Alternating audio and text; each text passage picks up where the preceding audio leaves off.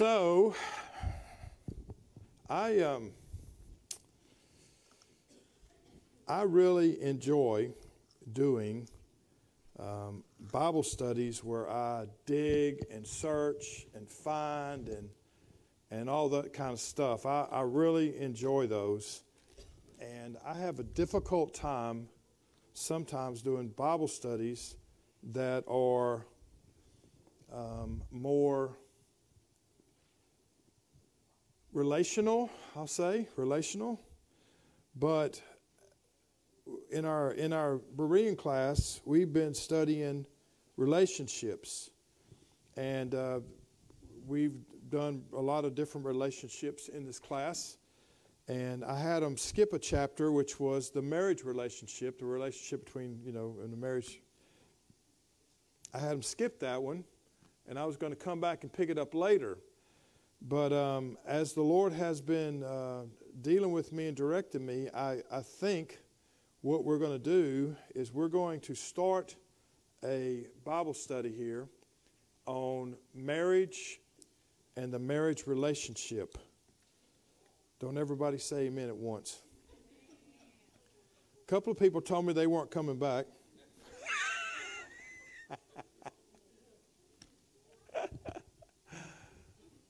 But I, I, think at the end of tonight, when I get to the end of this, and, and this is just an introduction, um, I think when I get to the end of this tonight, you're going to, and I think you already know,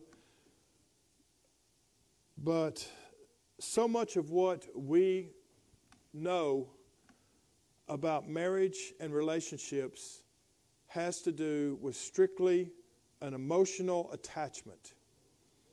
The word love, if I say love to a 21st century American audience, if I say love, you think of an emotion. You think of I'm in love or I'm out of love. I had somebody tell me one time, I, I love him, but I'm not in love with him. I don't even know what that means. I love him, but I'm not in love with him. I, I'm not sure what that even means.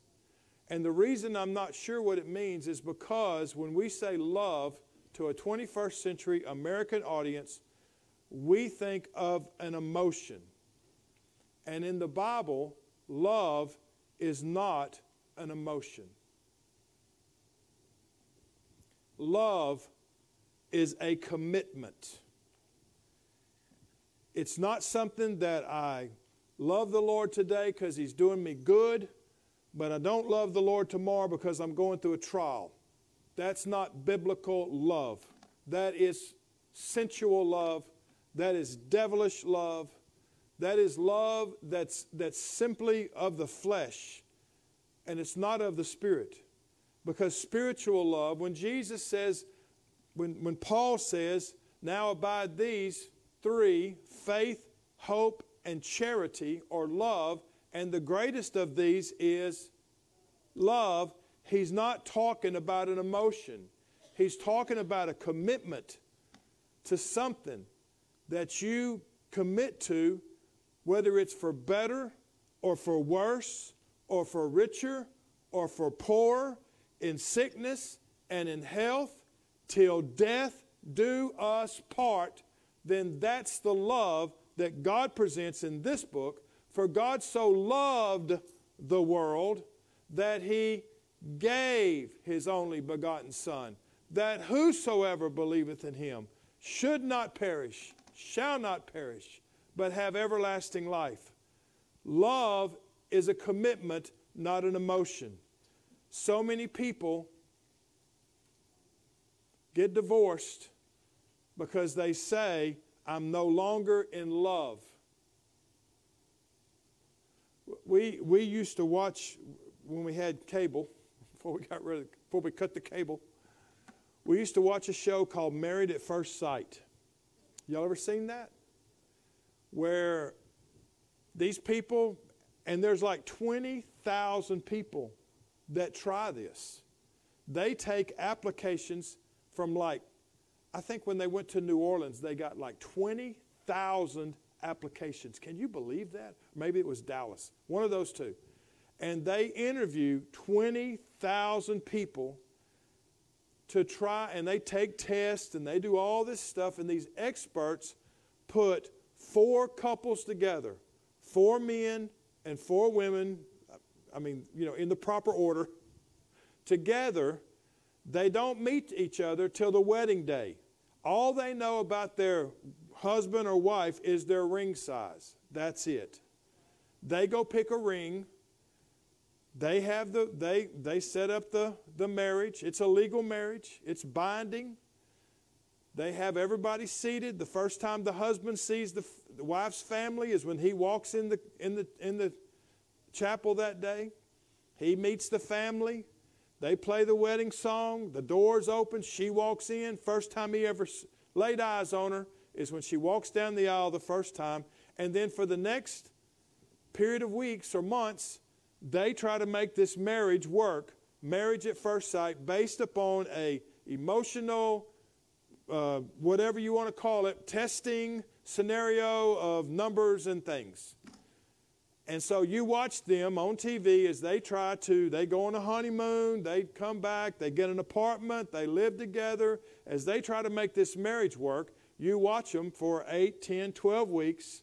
And then at the end, they go and sit in the room and they say, I want to stay married or I want a divorce. That's the show. And without exception, every time the entire marriage is based upon one thing well, she makes me happy, or he makes me happy. I told Kathy one night, I said, I said, anybody that wants to make a marriage work can make it work. And she said, I don't think I believe you. And I said, if you consider it to be a vow, till death do us part, it'll either work or you die. One of the two. You know, we all got married in here. Probably every one of us got married because we were in love with whoever we asked. And that feeling, that emotion, that, that those things that, that brought us together, those things were very important, important enough that you were willing to risk 50% of your stuff in order to make him or her your husband or wife as you grow as you as you as you live together sometimes you find that feeling of love waning. Sometimes i don't love kathy. Sometimes she doesn't love me. But but when i say that i'm talking about a feeling and that feeling comes and goes. But the commitment that I made to love her will be there regardless of the feelings that I have. Because I promised to, before God to stay with her till death do us part. So, what we're going to talk about tonight is we're going to look at marriage and we're going to look at how it started and we're going to look at where it is right now. This is just an intro, 30,000 feet, flying over it. Let's begin with a word of prayer. Heavenly Father, lead us and guide us tonight, Father. Help our minds to be your minds, God. Show us, lead us, and direct us, Father. In Jesus' name we pray. Amen. So turn with, you would, to Genesis chapter 2. We're going to attend the first marriage tonight.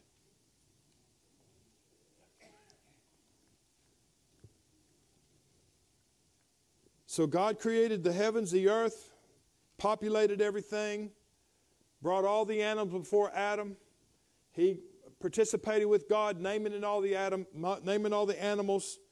And in Genesis chapter 2, verse 20, we come to this verse that says, And Adam gave names to all the cattle, to the fowl of the air, to every beast of the field. But for Adam there was not found a help meet for him. And the Lord God caused a deep sleep to fall upon Adam, and he slept. And he took one of his ribs and closed, and closed up the flesh thereof. And the rib which the Lord God had taken from man made he woman and brought her unto the man. And Adam said, This is now bone of my bones and flesh of my flesh. She shall be called woman because she was taken out of man. Therefore shall a man leave his father and his mother, and shall cleave unto his wife, and they shall be one flesh. And they were both naked, the man and the woman, and were not ashamed. So here is God's design for man and a woman to live in a marital relationship. The man leaves his mother and his father, and he cleaves unto his wife, and they form a family. That is the marriage relationship in God's eyes. There's nothing more, nothing less. That's what it is. And so we find out, I want us to look now and see, looking at what God wanted, I want us to take just a moment and I want us to see what man does with what God's design was. God's design was one man, one woman, together for life till death do us part, and to form that family based upon a commitment of love and not simply an emotion. So let's go now to, um, let's see, we'll read here, make sure I get this right. Let's go to Genesis 4 and let's look at 19 through 23. Two chapters, Genesis 4 19 through 23.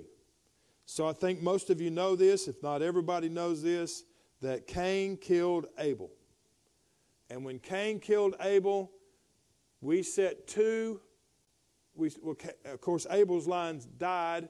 Cain set his genealogy in motion. Uh, Adam and Eve had another son. They named him Seth.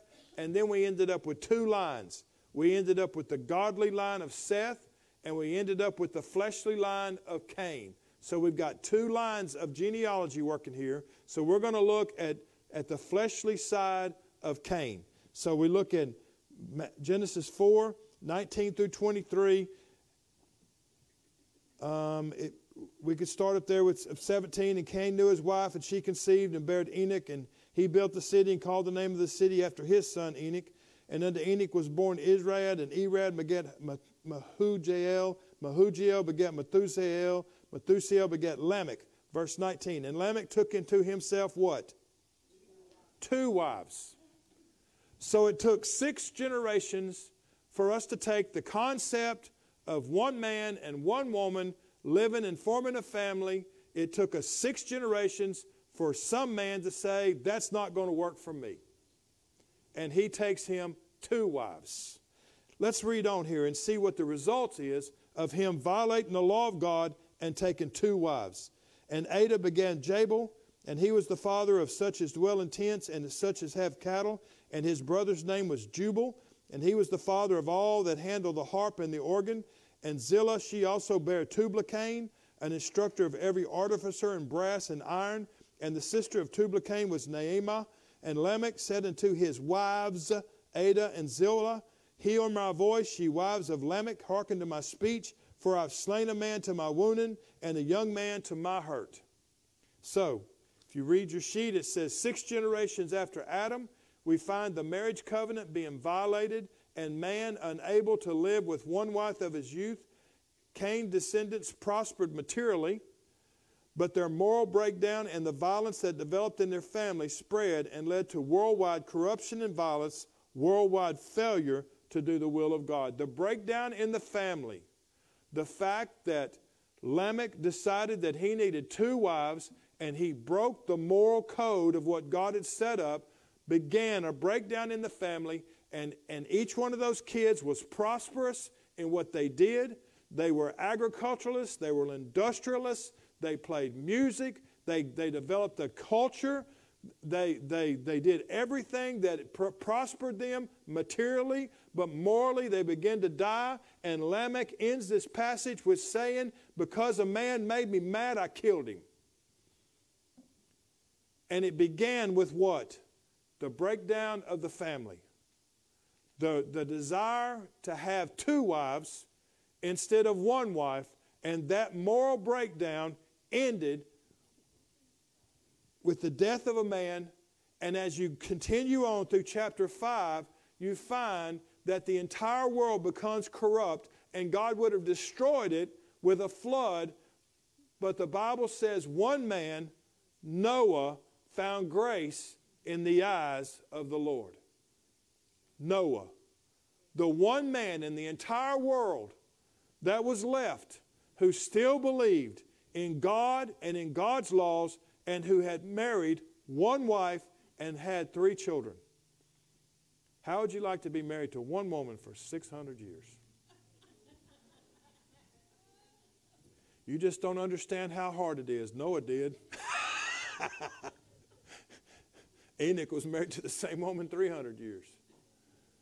So, we find that the first breakdown of the moral code in the Bible began with a man who decided that he didn't have to follow the family setup that God had, but instead he would violate that and take two wives.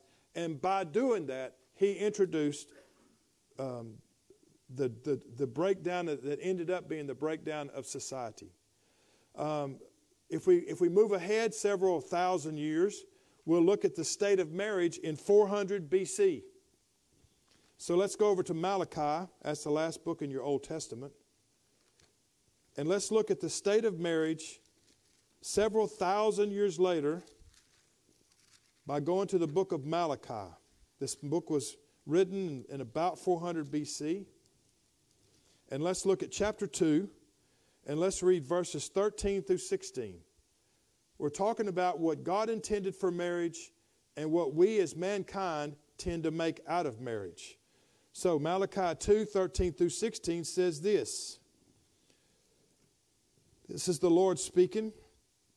And he says, This have ye done again, covering the altar of the Lord with tears, with weeping, and with crying out, insomuch that he regarded not the offering any more, and receiveth it at your hand with goodwill at your hand. But ye say, Wherefore? Because the Lord hath been a witness between thee and the wife of thy youth, against whom thou hast dressed treacherously, yet she is thy companion and the wife of thy covenant. And did he not make one? Yet had he the residue of spirit, and wherefore one? That he might take a godly seed. Therefore take heed of your spirit, and let none of you deal treacherously against the wife of your youth. For the Lord God of Israel says that he hates putting away for one covereth violence with his garment, saith the Lord of hosts. Therefore, take heed to your spirit that you deal not treacherously. And he's talking about with your, the wife of your youth. So, what these, if you read your book, your thing here, verse 14, verse 14, they're complaining because their offerings were no longer accepted at the offering, at the altar. Malachi reminded them that a holy God cannot be expected to accept offerings from the hands of those who were living sinful lives and who were guilty of divorcing their wives to marry heathen women. In God's eyes, it was an abominable practice. So, what these guys were doing was they were marrying these girls, you know, they were going through the traditional Jewish culture relationship where you were betrothed to a girl when you were 12 years old, when you went to your bar mitzvah and you became a man then the families got together and they signed a covenant, and then you were you were essentially married. You remember Mary and Joseph? They they Mary was betrothed to, Mo, to Joseph, and they were essentially married. So at 12 or 13 years old, as a Hebrew young man, you are essentially married because your families sign a contract, you pay a dowry, and, and you're married until the time that the young man has, has kind of established himself then he comes and he, t- you remember, you remember, um, what was his name? Uh, Jacob. Jacob worked seven years, you remember, for his wife. That, that contract was made seven years earlier, but it took him seven years to get his situation together to where he could come to Laban and say, okay, I want my wife. I've got my, I got my ducks in a row here. I got my situation set up. I got my house. I got, I've got everything ready to take care of my wife. Now I want my wife. So that's what they did. So these people get married. They're 18, 17, 18 years old. They get married. They, they begin to prosper. He gets a job. He, he, he buys a business. He, he makes a lot of money. He gets wealthy. And when he gets wealthy, what they were doing was they were saying, you know what? I think I'd like me a little sweet thing over here. I've had enough of this one. Lived with her now for 20 or 30 years. She's getting kind of old. I think I'm going to go buy me a young one. And so he would divorce his wife, take his dowry, his money, and go to some heathen dad or some someone that was that was willing to work with him, and he would buy him a young woman, and she would become his wife. And the other woman that had had his children, now she's out in the cold. And they're complaining, they're saying, You're not listening to our prayers. And God says, I'm not going to listen to your prayers as long as you're treating your wives this way. Some woman should have said amen then. I'm starting to think y'all aren't listening to me.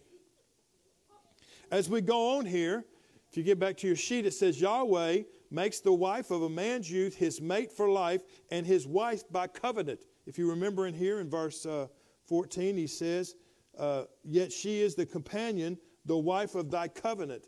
God hates divorce, and his altar is so wetted by the tears of wronged women in Israel that the gifts upon it are not acceptable. That is from a book called The Twelve Prophets. And as I read that, it reminded me of a verse that's in 1 Peter. 1 Peter's in the New Testament. So look with me for just a moment at 1 Peter chapter 3, verse 7. 1 Peter chapter 3. Where is 1 Peter? There he is, right after Hebrews. James, 1 Peter. There it is. Chapter 3, verse 7.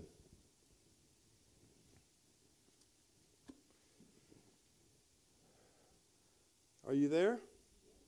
Likewise, ye husbands, dwell with your wife, them, dwell with your wife, according to knowledge, giving honor unto the wife as unto the weaker vessel, and as being heirs together of the grace of life.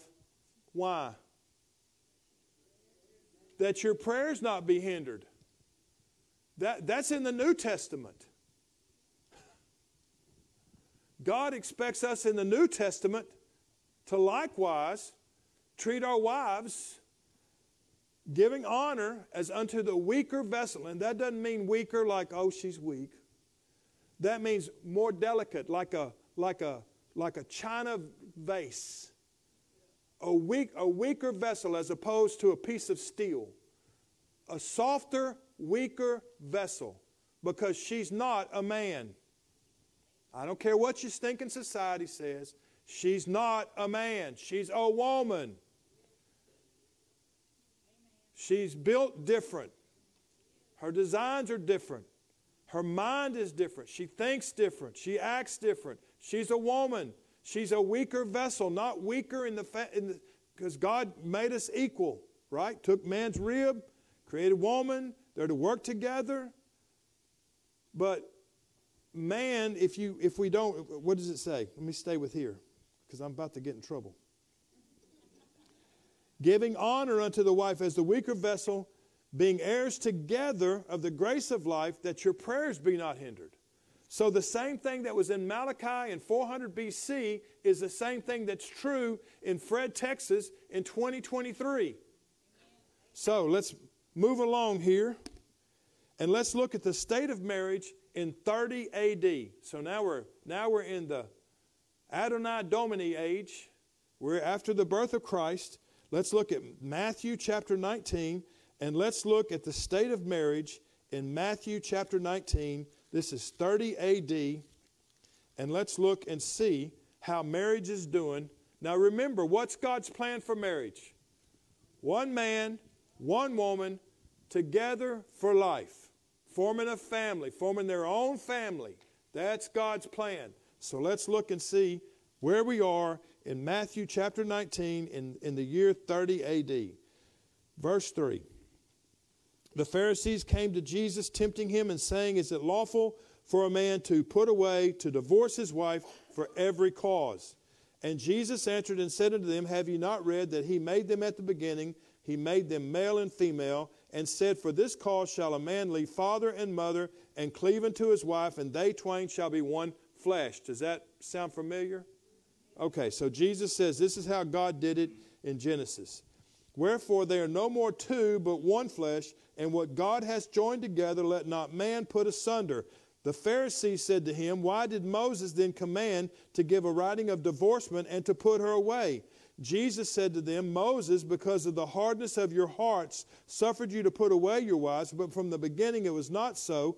And I say unto you, Whosoever shall put his wife away, except it be for fornication, and shall marry another, commits adultery. And whosoever marrieth her which is put away commits adultery. His disciples say to him, um, His disciples say unto him, If the case of the man be so with his wife, it's not good to marry.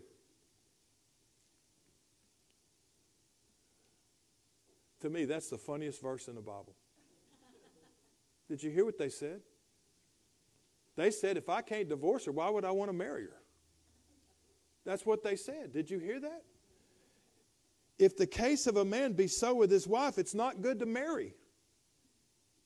So, what's the concept of, of marriage in the, in the 30 AD? Jesus said in verse 8, because of the hardness of your hearts, because you were not honest and pure enough to obey the primitive law of God, there was a danger that you would ill treat your wives in order to get rid of them or even murder them. That's why Moses gave them a, a writing of divorce. Because God knew that these men were so wicked that they would either ill treat their wives or possibly murder them so they could marry another one. That shouldn't be so strange to you. Have you ever heard of Henry VIII? What did he do when he wanted to get remarried and they told him he couldn't? off with her head. Okay, now she's dead. Now I can get married again. So that's not so far fetched. That don't say, well, that's barbaric. Well, it might be barbaric, but they did it. And so God enabled, in order to, to save that, allowed a writing of divorcement. The lesser evil was regular divorce, and it's not true to say that Moses commanded, he was only suffered you to put away your wife as temporary permission to meet your then circumstances. In 30 AD, verse 10, the disciples said in verse 10, It's not good to marry. Here's what Dake said If one has to live with a wife with all the dissatisfaction and unhappiness, as in some cases, it's better not to marry.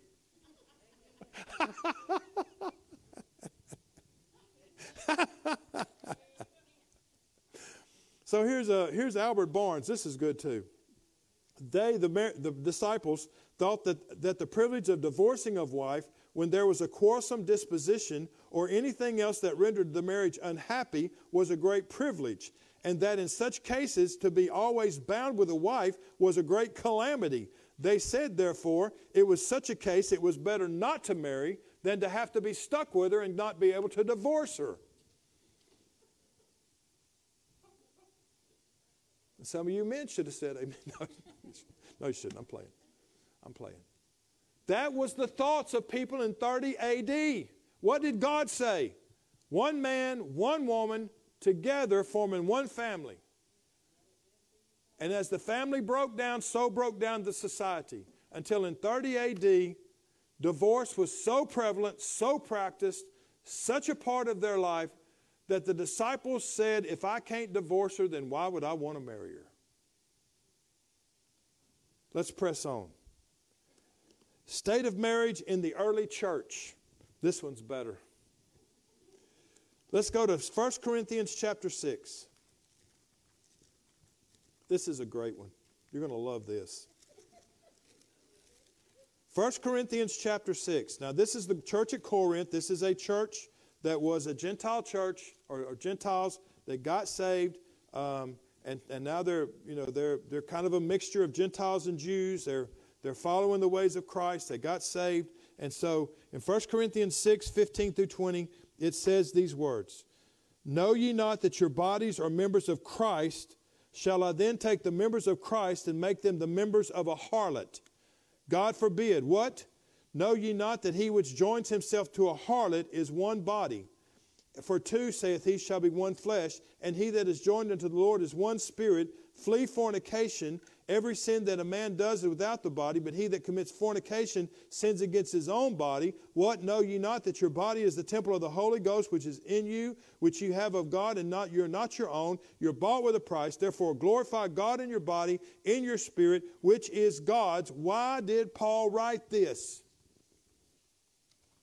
Paul wrote this because married and single men continued to practice the pagan practice of having sexual relationships with harlots or temple prostitutes. I'm on my way to church, but first I'm going to stop by the harlot house. And then I'll come to church. I'll meet you there. Get the kids ready. this is what was going on. And it was normal. This was normal. This is the way they did it. And so when they got saved, they just added church to the stop. And Paul says, flee this mess. Don't be doing this. Let's look here, 1 Corinthians, the fifth chapter. First and second verse. It's reported commonly that there's fornication among you, and such fornication as is not so named among the Gentiles, that one should have his father's wife, and you, the church, are puffed up and have not rather mourned that he that has done this deed might be taken away from among you. This was an example of a man of the church who was openly living in an incestuous intercourse with it, having living in incestuous intercourse with his stepmother, and that while his father was yet alive, yet this audacious offender was not excluded from the church. Why? Well, I mean, if you got guys stopping by the temple prostitutes on the way, this, this ain't that big a deal, right? At least it's all in the family.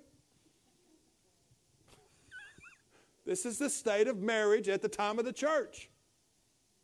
Let's look at the last one here because I got to finish up. 7, 12 through 17. State of marriage at the time of the church. Verse 12. But to the rest speak I, not the Lord. If any brother has a wife that believed not, and she be pleased to dwell with him, let him not put her away, not divorce her. And if the woman which hath a husband that believed not, and if he be pleased to dwell with her, let him not let her not leave him.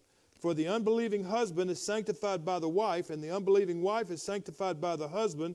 Else were your children unclean, but now they're holy. But if the unbelieving depart, let him depart. A brother or sister is not under bondage in such cases, but God has called us to peace. What knowest thou, O wife, whether thou shalt save thy husband? What knowest thou, man, whether thou shalt save thy wife? But God has distributed to every man as the Lord hath called everyone, so let him walk, and so I ordain in all the churches. What is he telling them there? He's saying if you get saved and your wife doesn't get saved, you can't leave her and marry somebody in the church. If, if the wife gets saved and the husband doesn't go to, want to go to church, you can't divorce him, leave him, and then get married to somebody else in the church. The marriage vow, look at, the, look at verse 39. The wife is bound by the law as long as her husband lives, but if her husband be dead, then she's at liberty to marry who she will, only in the Lord.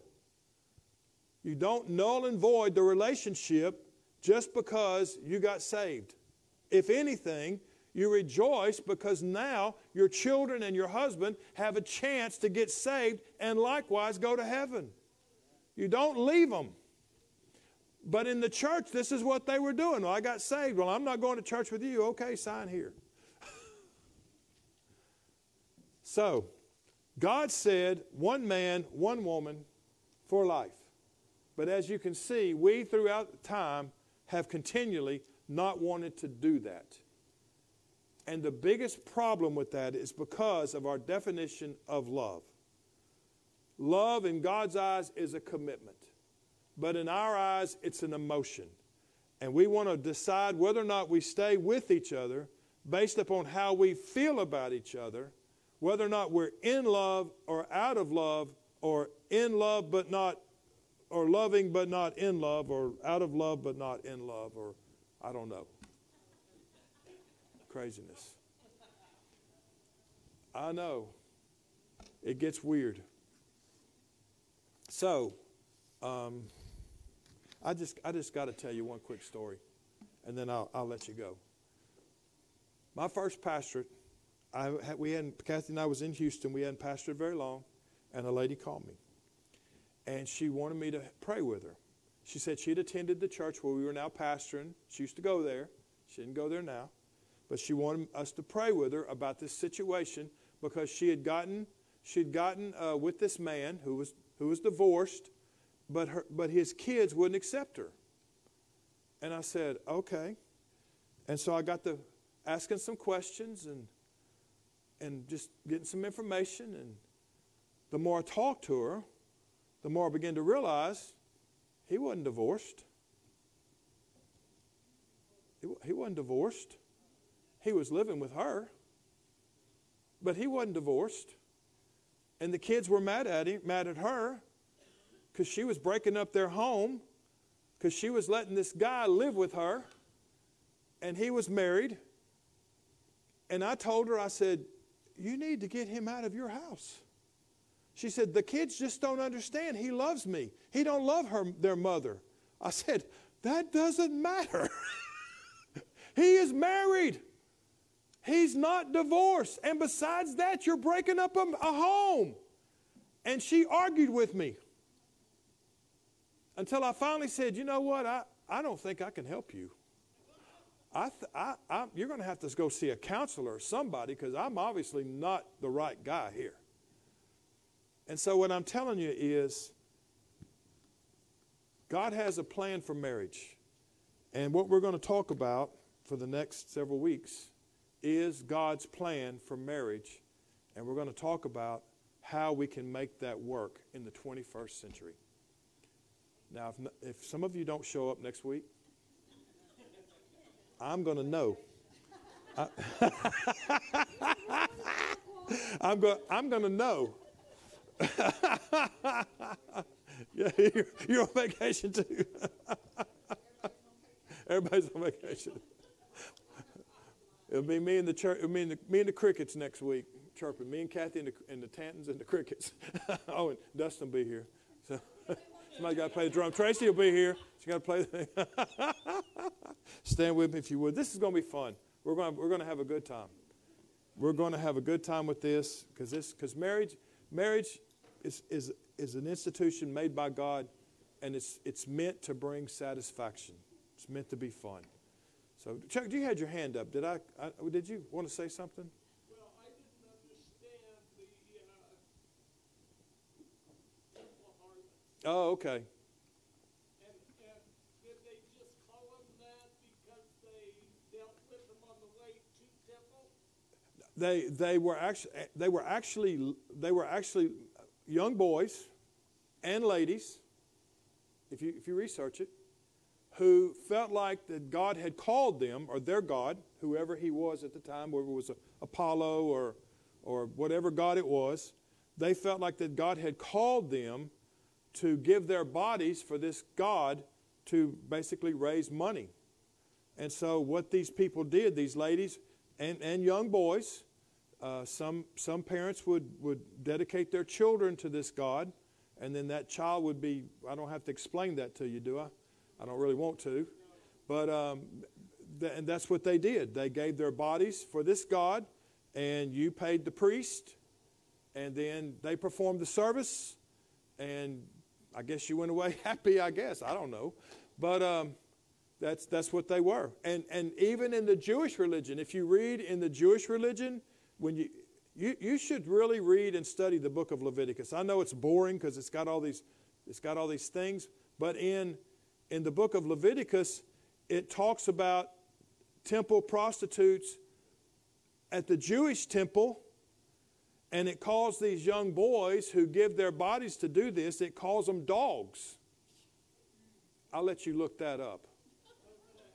But yes, there, there are men and women who give their bodies for illicit reasons in order to raise money for the temple, to pay their temple tax or whatever. But that was a practice, and it just carried on. You know, the people were so comfortable with it that they really didn't think too much of it. So there you go. Oh, I hope not. but could be. All right. Heavenly Father, thank you, Lord, for your direction, Father. Thank you, Lord God, for taking this difficult subject, Lord, and making it enjoyable tonight, God. I pray in Jesus' name that you would lead us and guide us, Lord God, as we study this, Father God. And help us, Lord God, to follow your will and your way, Lord, to build stronger homes, stronger relationships, and stronger marriages. In Jesus' name we pray. Amen. God bless you. not, not, not coming by the, not go by the church.